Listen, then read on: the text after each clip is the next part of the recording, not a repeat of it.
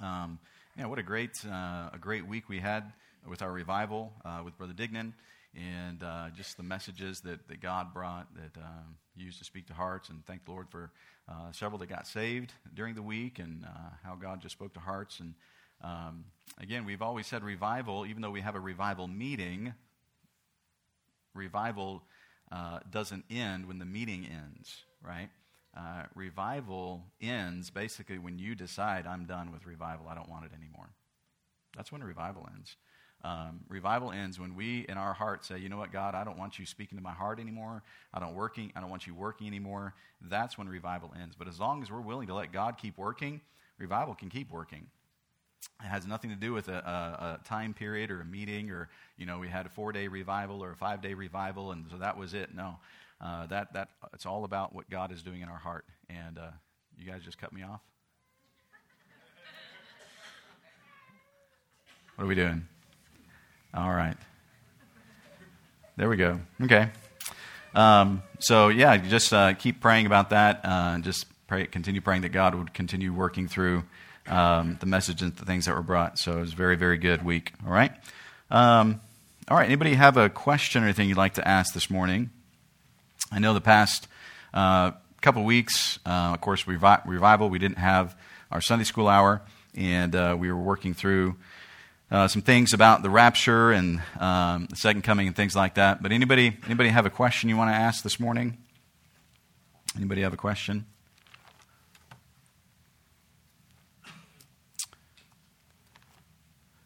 Nobody has a question this morning? Brother Dignan answered them all, huh? He just answered all the questions. All right. Um, one thing I had, one thing I had mentioned, we were talking um, um, and uh, somebody sent me a question uh, kind of relating to this, and I thought this would be a really kind of an interesting thing to, to look at. So, um, we understand the Bible says in Romans 3.23, for all have sinned, right? We understand that, Romans 3.23, for all have sinned, come short of the glory of God, okay? So how do we know, or how does someone know that they are a sinner? How does somebody know that they're a sinner?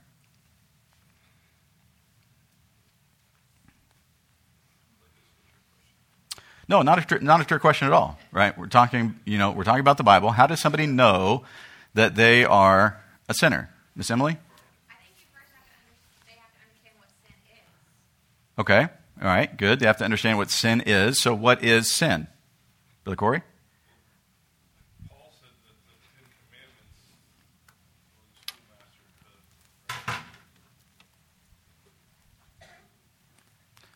They're turning me off back there. They're putting things in my pulpit. I'm telling they're out to get me this today. I don't know what's going on. No. So what is sin? Sin is, well, to miss the mark or to not follow the commandments, I guess. Would that be, I know Paul said that the schoolmaster that brings us unto salvation. Okay. All right. Somebody else? Okay. Ms. Leslie?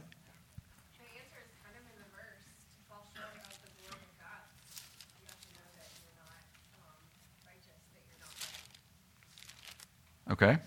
All right. Anybody else?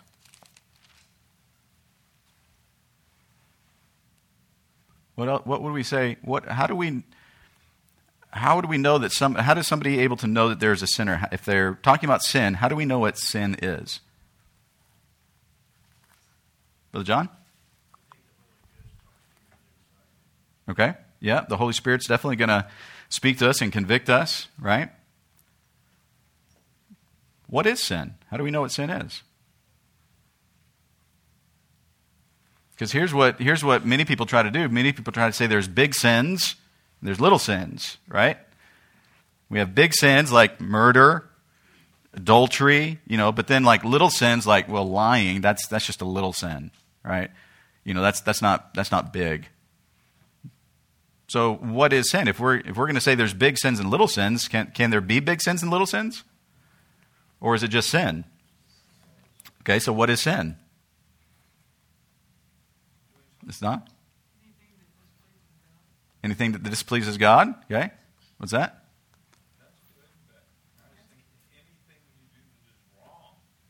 Okay, anything that we do that's wrong? Okay, Anybody else? Yeah.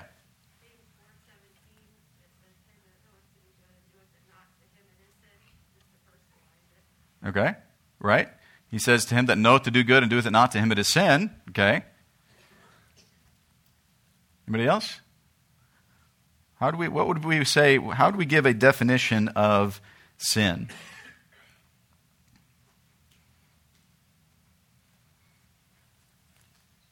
Ms. Donna? Okay, not obeying what God has told us to do. Okay, some of you, some of you are hitting around it. The Bible, the Bible tells us in James that sin is the transgression of the law. Right? Sin is the transgression of the law. Okay, and that's why we know, for all have sinned and come short of the glory of God. Right? How do we know we're a sinner? Because there is a law that shows us that we are a sinner. Right? How do you know if you have broken the speed limit when you're going 100 miles an hour down 75? Not just because there's blue and red lights in your rearview mirror. How do you know that you've broken the law? Because there's signs that say the speed limit is 70, right? Or whatever it might be, and you're going 100. So the sign, there's a law there that says this is what the speed limit is you go beyond that, you break that, then you have broken the law, right? Sin is the transgression of the law. Sin is anything that breaks the law, right? And again, we think about Romans 3:23, for all have sinned and come short of the glory of God. Yes, we are we have fallen short of the glory of God, and the reason why we have fallen short of perfection, short of God's glory is because of sin. Right? Okay? So I want you to think with me about this, right? And uh, excuse me, I, I said James. It's 1 John 3 4 that says sin is the transgression of the law. So if sin is the transgression of the law, right? And I think even Brother Corey mentioned um, the Ten Commandments, things like that, right? If sin is the transgression of the law, I'm gonna I'm gonna really try to get you to think deep about something this morning. Okay? Are you ready for this? Everybody ready? If sin is the transgression of the law, what law was there then if the law was not given till Moses on Mount Sinai?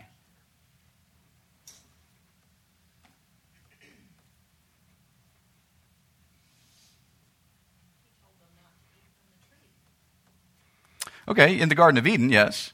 Right? In the Garden of Eden, he said that that was the law in the Garden of Eden right? He said, Don't eat of the tree of knowledge of good and evil. They did it. They broke God's law. That's why sin entered into the world. That's absolutely right. Sin enters into the world because they transgressed the law, right? They broke God's law. Don't eat of the tree, okay? But now you have Adam and Eve, right? And they have children and children and children and children and children and children, right?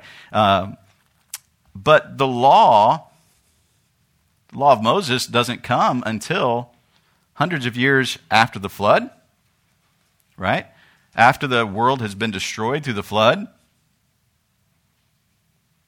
So, if the law doesn't come until Moses, then how is God, and follow my, follow my logic here, okay? If the law doesn't come till Moses, then was God just or righteous to destroy the world if the law didn't come until after they were destroyed? I'm getting you to think deep here this morning, right?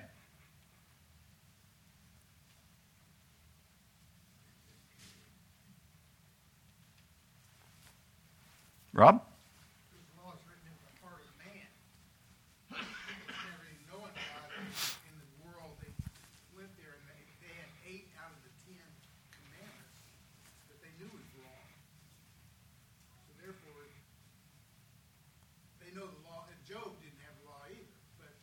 getting deep enough to say that in the Garden of Eden, they were told not to eat of the fruit of the tree, the knowledge of good and evil, the,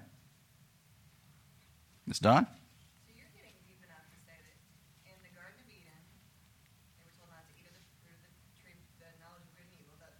Right. The. Mm-hmm. Then they get kicked out. So Adam and Eve are out. They're having all their children. But there's nowhere that the Bible that I know of that tells us that Cain knew that murder was wrong.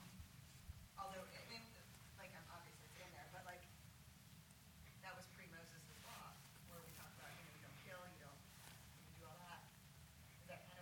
Right. Mm-hmm.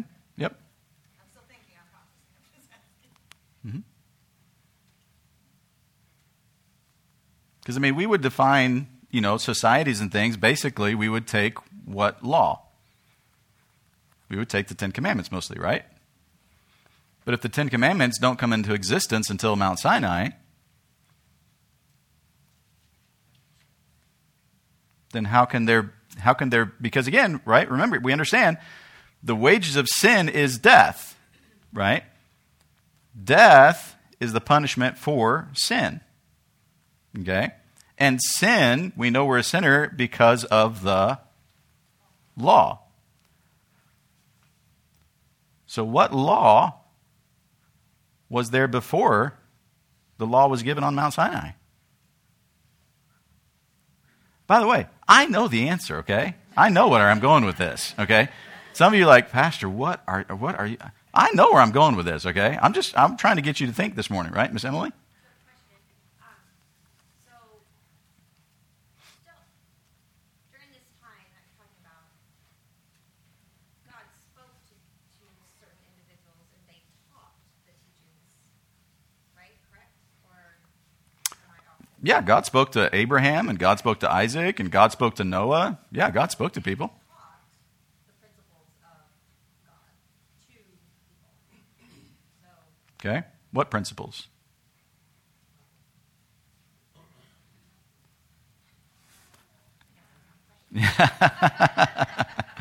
right? Right? Because here, here's what the reason why I'm going the reason why I'm going about this, right? One, I like to see you squirm, um, but no, I'm just kidding. Um, but people always go back. Well, you know, the law of Moses, right? The law, you know, on Mount Sinai, it was all about Israel. It was all about these different things, and so many times we always go back to Moses and the children of Israel. But we have to understand that's almost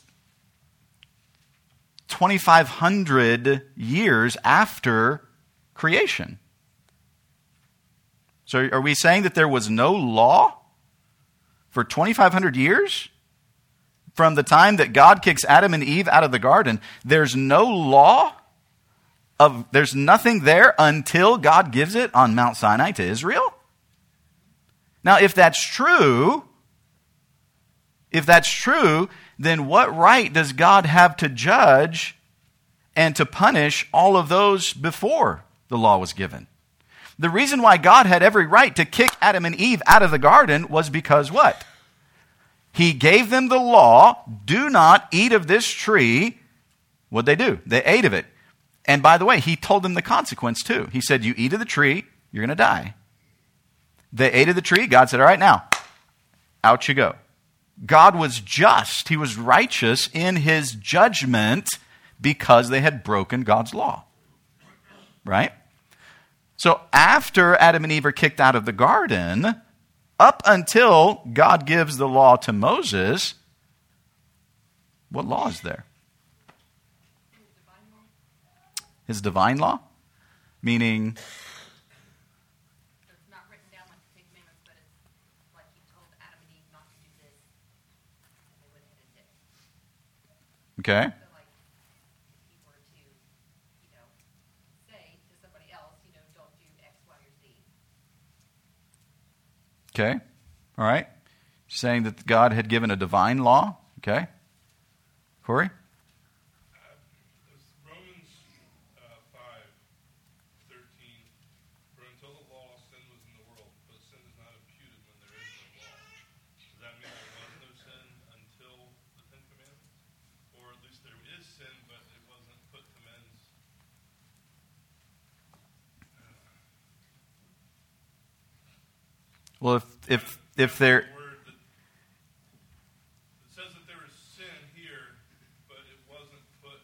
transgression until the law came. so then what right does God have to judge someone if there is no law to be judged?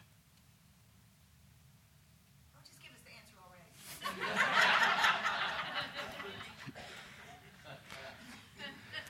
Because okay, so here's here's the thing. This is why this is important. Okay, because what what do Calvinists teach? Calvinists or the Reformed theology, all of that. Calvinists say you do not have a choice, right, in what you do. Right? God has chosen who can be saved, God has chosen who is lost. You don't have a choice in the matter, right?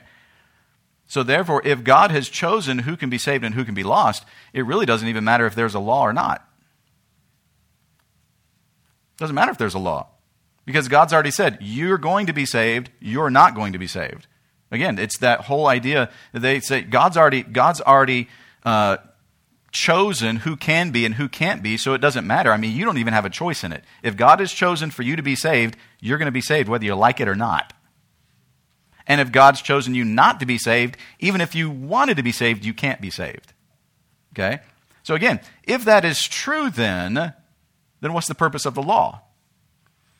If God made Eve sin in the garden, in other words, she didn't have a choice in the matter. God had already determined and chosen for her to sin. That's why she sinned, because God chose for her to sin. Why did God give the law then? What's the purpose of the law? If man has no choice in what they're doing, then man has no what? Free will, that's true. But if man has no choice, we have no what? We have no responsibility. If I'm doing something simply because God made me do it, then I'm not responsible for my actions. Right? If I'm not if, if I if, if I'm just doing it because God made me do it, then I'm not responsible for my actions. Right? And if I'm not responsible for my actions and I sin, then who's responsible? Now we're saying God is responsible for it. Do, do you see how dangerous this is? Right? Because now, in essence, what we're doing is we're going back and saying God is the one who is responsible for sin. Because God, even though God made Eve eat of that fruit and God made Adam eat of that fruit, what right then did God have to kick them out of the garden if they were simply doing what He made them do? What right does God have to send someone to hell if He has chosen for them not to believe? How is that righteous and just? If God has said, even if you want to believe, you can't, and because you didn't believe, you're going to go to hell. What? How, how does that make sense at all? Is everybody with me? Okay? Doesn't make sense, does it? So, God, in Genesis chapter 6, what does God do? God destroys the earth, doesn't he? So, if there is no law until Moses, then was God just and righteous to destroy the earth because of their wickedness? If there was no law, then God was not just and righteous. But there had to be a law. Because the wages of sin is death. And all have come short of the glory of God. Right? Are we all together here? Have I completely perplexed you this morning? so we know there was a law before the fall. Right? We just talked about it. The law before the fall, God told them in Genesis chapter 2, verse number 16, not to eat of the tree. Not to eat of the tree. There was a law. God gave it. They ate of the tree. They're kicked out of the garden. Now that they're kicked out of the garden, you think God is not going to give them a law now? You don't think God's going to give them a law even after they're removed from the garden? He's going to wait 2,500 years to bring the law? I don't think so. I think we can see the law throughout the Old Testament and throughout the book of Genesis. We see this law before the law of Moses was given, right? Um, because someone someone was asking about, you know, I mentioned there's, we are not under the law of Moses, we're not under the Old Testament law, but we are still under the, the law of Christ, right? And so they were saying, what is the, what is the law of Christ and what is the law of Moses? And, and this. So this is what we're looking at, right? So in Genesis chapter 4, Genesis chapter 4,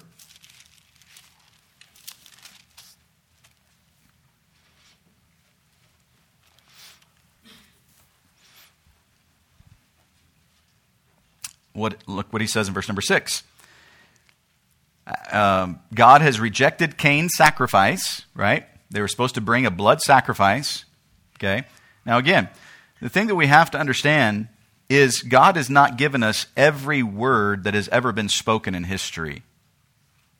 We understand that? God has not given us every word that He has spoken and that man has spoken in history. We don't have that. Okay? But notice here in Genesis chapter 4, right?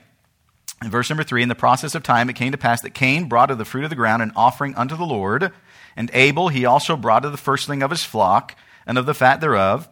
Right? So here you have the two brothers bringing offerings. They're bringing a sacrifice. Okay? Cain is offering a sacrifice of uh, uh, an animal that, because he is a, he's a herdsman. Cain offers a sacrifice of the fruit of the ground, his, his crops. Okay? Right? Then watch what happens. But unto Cain and to his offering, God says he had not respect. And Cain was very wroth, and his countenance fell. And the Lord said unto Cain, Why art thou wroth? And why is thy countenance fallen? If thou doest well, shalt thou not be accepted? And if thou doest not well, sin lieth at the door. Now, watch what God is saying, okay? Here is Cain and Abel. They've both brought sacrifices. And God says to Cain, I do not accept your offering. Do not accept it.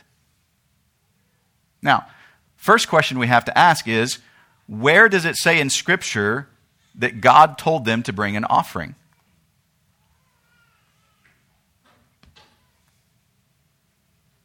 Where does it say in Scripture that God told them to bring an offering?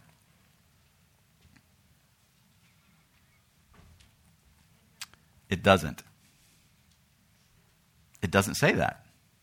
Nowhere in Scripture will you find that God told Cain and Abel to bring an offering. And yet they knew that they were to bring an offering. And not only did they know they were to bring an offering, they knew what kind of offering they were supposed to bring. How could God say to Cain, I do not accept yours, if there is no stipulation on what offering to bring.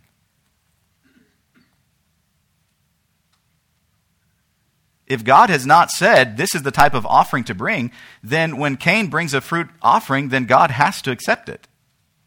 Unless God had said that it had to be a blood sacrifice. You say, well, I don't see that in Scripture. You're right, because it's not in Scripture. God has not recorded everything he has ever said. Okay? But that doesn't mean that God did not tell them that. Again, God has given us a brain. We have to use our brain sometimes. I know we just like answers given to us, right? You guys wanted me to just give you the answer, okay? But we have to use our brain sometimes. That's why God gave us it, right? I know, what is it they say that we only use like 90% of our brain? Or, uh, excuse me, we only use like 10% of it? 90% is unused. Let's, let's get a little bit more of that use in here, okay? So think about what he's saying here. So they both bring an offering. One is a blood sacrifice, one is crops. God rejects it. God rejects Cain's offering, and Cain gets mad. Right? Cain was very wroth, and his countenance fell. So God or Cain gets upset with God because he doesn't accept his offering. So then what does God say? God actually speaks to Cain. And the Lord said unto Cain, Why art thou wroth? Why is thy countenance fallen? He's like, Cain, what's up, man? I don't know if he said those words, but you know, he's like, What's what's wrong? Why, why are you upset? Why, is your, why are you so distraught? And watch what he says. If thou doest well, shalt thou not be accepted? Cain, if you would do what you know is right, it'll be accepted. if you'll bring the offering that I told you to bring, it will be accepted, just like Abel's was. Right? So even here, we find there was a law that God had given to them. And again, we don't know how old Cain and Abel were at this time. We don't know how old Adam and Eve are. The first 11 chapters of the Bible deal with 2,000 years of history. Can, I mean, can you imagine that? This, this right here. That. That right there. And I've actually even got an extra page in there. There we go. That right there. That's 2,000 years of history.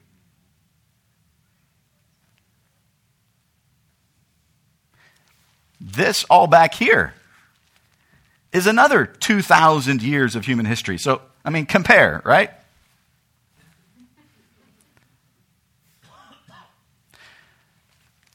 So, before before Genesis chapter 11, again, all we have is 11 chapters that tell us about 2,000 years of human history. So we're not going to have everything that God has said, but we understand that God had given a law. God had given them some type of instruction that they were to bring a blood sacrifice. Now, we can know now why that was so important, right? Why is it so important that they bring a blood sacrifice? Brother Ross? Because in chapter 3, 21, unto Adam also and to his wife did the Lord God make coats of skin and clothe them. Well, how did he get the coats of skin? Right. He had to, he had to sacrifice some animals that he created. That's right. Yep. So in Genesis chapter 3, after they had sinned in the garden, God has to kill an innocent animal to clothe them, right? But why is the blood sacrifice so important? Why is the blood sacrifice so important? Rob? Picture of Christ dying for sins on the cross. Because it's a picture of the blood sacrifice that Jesus is going to offer. His blood is going to be shed. That's why all through the Old Testament, it's always the blood sacrifice. Okay? The shedding of an innocent animal. Jesus Christ was innocent. He was that spotless Lamb of God who was coming to take away our sins. Okay? So, this is why God says it's so important. And God had given them instructions. Okay? You're going to bring an offering, and it must be a blood sacrifice. That's what is acceptable. So God was very right and very just when Cain brings the fruit and he says, Here's my sacrifice. And God says, I do not accept it. I do not accept it. God had every right to say, I do not accept it. Because God had given them instruction on what type of sacrifice to bring. And that's why God says here, if thou doest well, well, how would Cain know what is well if God hadn't told them what was well? Again, we, we're, we're, we're not wanting to get into this idea, well, you know, because God didn't tell them, then God doesn't have any right. Well, now you're saying that then God forced Cain to bring this sacrifice, and now God is going to not accept it because God told him to bring it. Again, that's, that, that reasoning just doesn't fly, doesn't work. Okay? There is absolute evidence that God gave them instruction because God says, if you do well, it will be accepted. If you do what is right, what I told you to do, I will accept it. If not, now watch what he says here sin lieth at the door. Now, wait a minute. What is sin? The transgression of the law, right? That means if God says sin lieth at the door, that means there was a law that was given. There was a command that God gave that He says, if you don't do this, it's sin. If you don't do it, it's sin. Why? Because God had already given them instruction. Okay? Now, I've seen a couple of hands as I've been talking. I haven't been ignoring you. I just wanted to finish this. Brother Corey, you had your hand up? Brother Ross. Brother Ross answered, okay.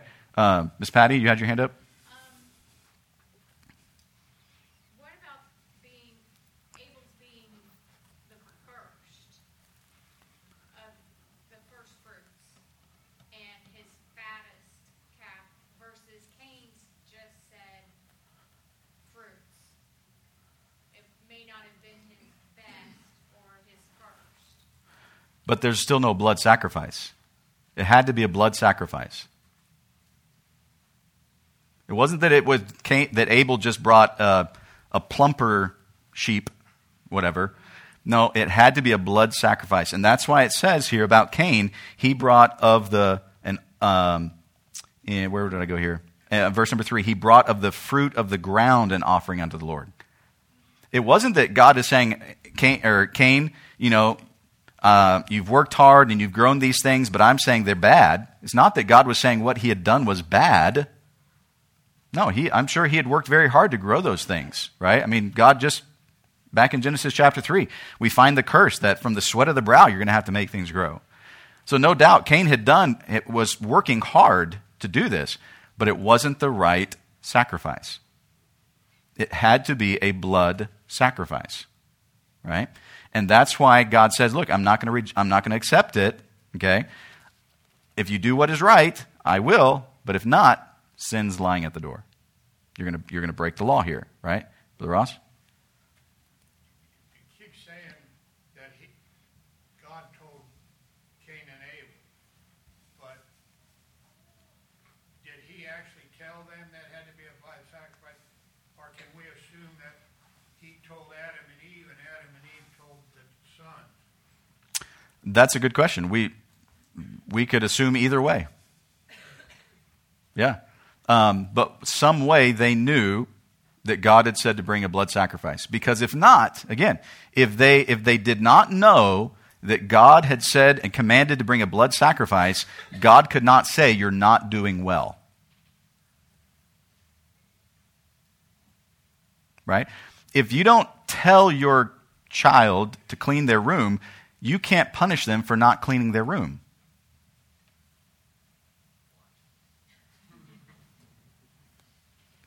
If you tell them to clean their room and then they refuse to do it, then you can punish them. Why? Because they are disobeying. Right? And this is again, this is this whole this is this whole premise behind this this Calvinism, this reformed theology and everything is that we are not held responsible for our actions because it's God's fault. No, it's not God's fault. We have a free choice. Cain had a free choice. God is not being unjust and unrighteous and saying, Cain, you brought the wrong sacrifice. Bring the right one and I'll accept it. If not, it's sin. He was just in that because he had given them that command. Okay? So he's, he's given them this law, right? So there was a law in the, in the Garden of Eden don't eat of the tree. And in the same way, after the Garden of Eden, he has given them the law about the sacrifice. What sacrifice would be acceptable? What would not be acceptable? Okay? What about in Genesis chapter 9? Genesis chapter 9. We're not going to finish this this morning, but that's okay. It'll give you something to really think about this week, right? Genesis chapter 9. We find another law, right? In. Um, Verse number one, and God blessed Noah and his sons and said unto them, Be fruitful and multiply, and replenish the earth, and the fear of you and the dread of you shall be upon every beast of the earth, upon every fowl of the air, upon all that moveth upon the earth, and upon all the fishes of the sea. Into your hand are they delivered. Every moving thing that liveth shall be meat for you. Even as the green herb have I given you all things. So here's another thing that God is saying God's saying, Hey, you can eat anything. You can eat anything. That's what he says. Every moving thing that liveth shall be meat for you. Even as the green herb have I given you all things. He's given them dominion over everything, right? In verse number two, the fear of you and the dread of you shall be upon every beast of the earth, upon every fowl of the air. In other words, he's giving them dominion over everything. And he says, and you can eat anything, right? Okay, now, hmm, this kind of this kind of goes because if God says here in Genesis chapter 9, you can eat anything, but then 500 years later or so, actually, it's going to be more than 500 years, it's going to be closer to almost 1,000 years later, God's going to tell Israel on Mount Sinai there's certain foods you cannot eat.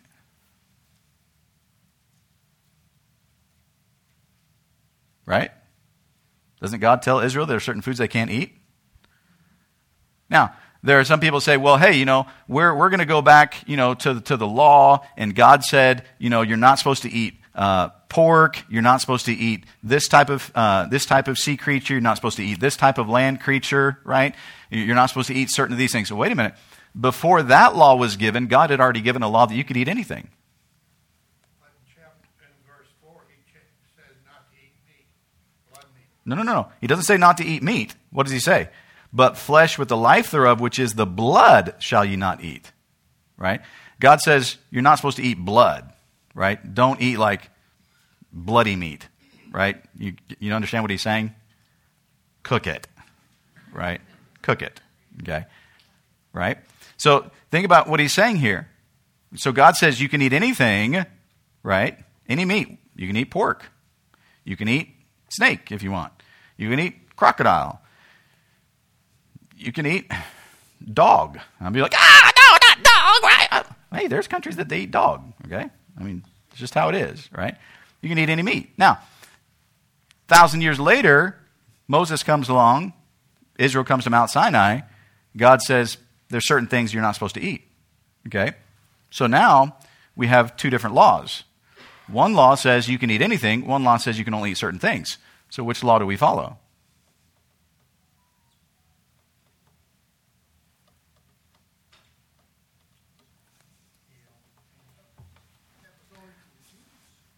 Ah. See, the law that was given on Mount Sinai was given to who? It was not given to every single person. Guess who it was given to? To the Jews only, right? The law at Mount Sinai was given to the Jews only, right? That's why, as Gentiles, we're not under that law, right? Hallelujah, right? Now, if again, if somebody says, "Well, hey, I choose not to eat certain things," that's fine. Somebody can choose not to eat meat. Somebody can choose not to eat certain types of foods. There's no problem with that, okay?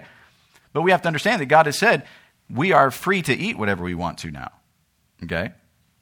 Right? So again, there is a law being given, okay? We can eat all types of meats. Don't eat raw or blood, okay? But you can eat any types of meats. All right? Let's go to Genesis chapter 26. Genesis chapter 26. And we'll probably have to stop with this one here. This will, this will give you a good one. Genesis chapter 26. Verse number 1. There was a famine in the land beside the first famine that was in the days of Abraham. And Isaac went unto Abimelech, king of the Philistines, unto Gerar, and the Lord appeared unto him and said, Go not down into Egypt, dwell in the land which I shall tell thee of. Sojourn in this land, and I will be with thee, and I will bless thee, for unto thee and unto thy seed I have given all these countries, and I will perform the oath which I swear unto Abraham thy father. And I will make thy seed to multiply as the stars of heaven, will give unto thy seed all these countries, and thy seed shall all the nations of the earth be blessed. Now watch what he says in verse 5. Because that Abraham obeyed my voice and kept my charge, what's those next two words? My commandments, my statutes, and my laws.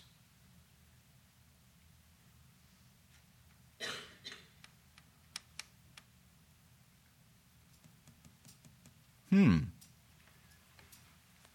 God says Abraham obeyed his commandments, his statutes, and his laws. But now, wait a minute.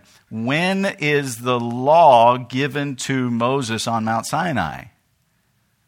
We're talking about hundreds of years later. We're still hundreds of years, right? I mean, we've jumped forward in time now. We're, we're past the flood, right? We're past that 2,000 year mark. We're a couple hundred years now into after the flood, four or 500 years now. And God says, Abraham obeyed my statutes, my commandments, and my laws.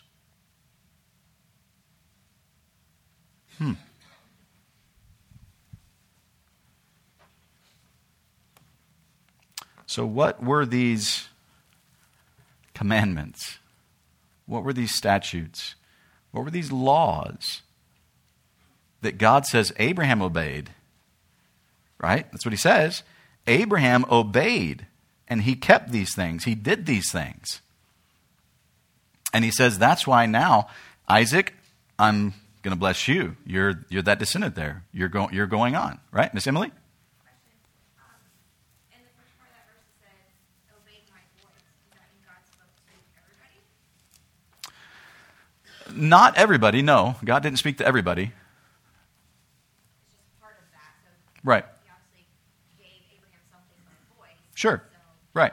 And of course, yes, so we would definitely understand that when God spoke to Abraham and said, Hey, I want you to leave Ur of the Chaldees, he was not speaking to everybody, right? That was something specific for Abraham, right? So there was times when God specifically spoke to Abraham and said, I want you to do this, right? And so he says, Hey, you did obey my voice. When he did that, they left Ur of the Chaldees. Yep. Rob? Noah and his sons knew what the laws was, so they progressed it on to their offspring. So that's probably where it came from. Say that again? Noah's, Noah and Noah's sons, they had the law because he knew that God had already destroyed them for not, for their sin. Okay. They would have told their children and their children. Okay, that's that's really interesting. He's saying that Noah, um, Noah would have known the commandments, maybe known the laws, and so he would have passed it on to their children. and Everything. By the way, it's very interesting. Do you know that Abraham, Abraham could have actually met Noah? Abraham was like seventy-four years old when Noah died. That'll blow your mind, right? Abraham could have actually met Noah face to face. They were alive during the same time. Okay? All right, we're gonna have to stop here. Okay, but I want you to be thinking about this. Uh, okay, because we're gonna we're gonna keep we're gonna go through it again a little bit more this coming uh, Sunday in our Sunday school hour about the law of God, the law of Moses, the law of Christ. Right? We're looking at these laws because again, so many times we go back to well the Ten Commandments and Mount Sinai, and that's where the law was given. But if that's true, then that means 2,500 years between Adam and Eve sin and the law of Moses, God didn't have a right to judge anybody. Okay, if there's no law, right? I think we're starting to see there was a law. Okay, we'll get more into this next week. All right. Father, thank you for your word. We ask you just bless in the service to follow. In Jesus' name we pray. Amen. Don't forget, try to move forward as much as you can, right? Move forward, squeeze in a little bit. Um, folks are coming in.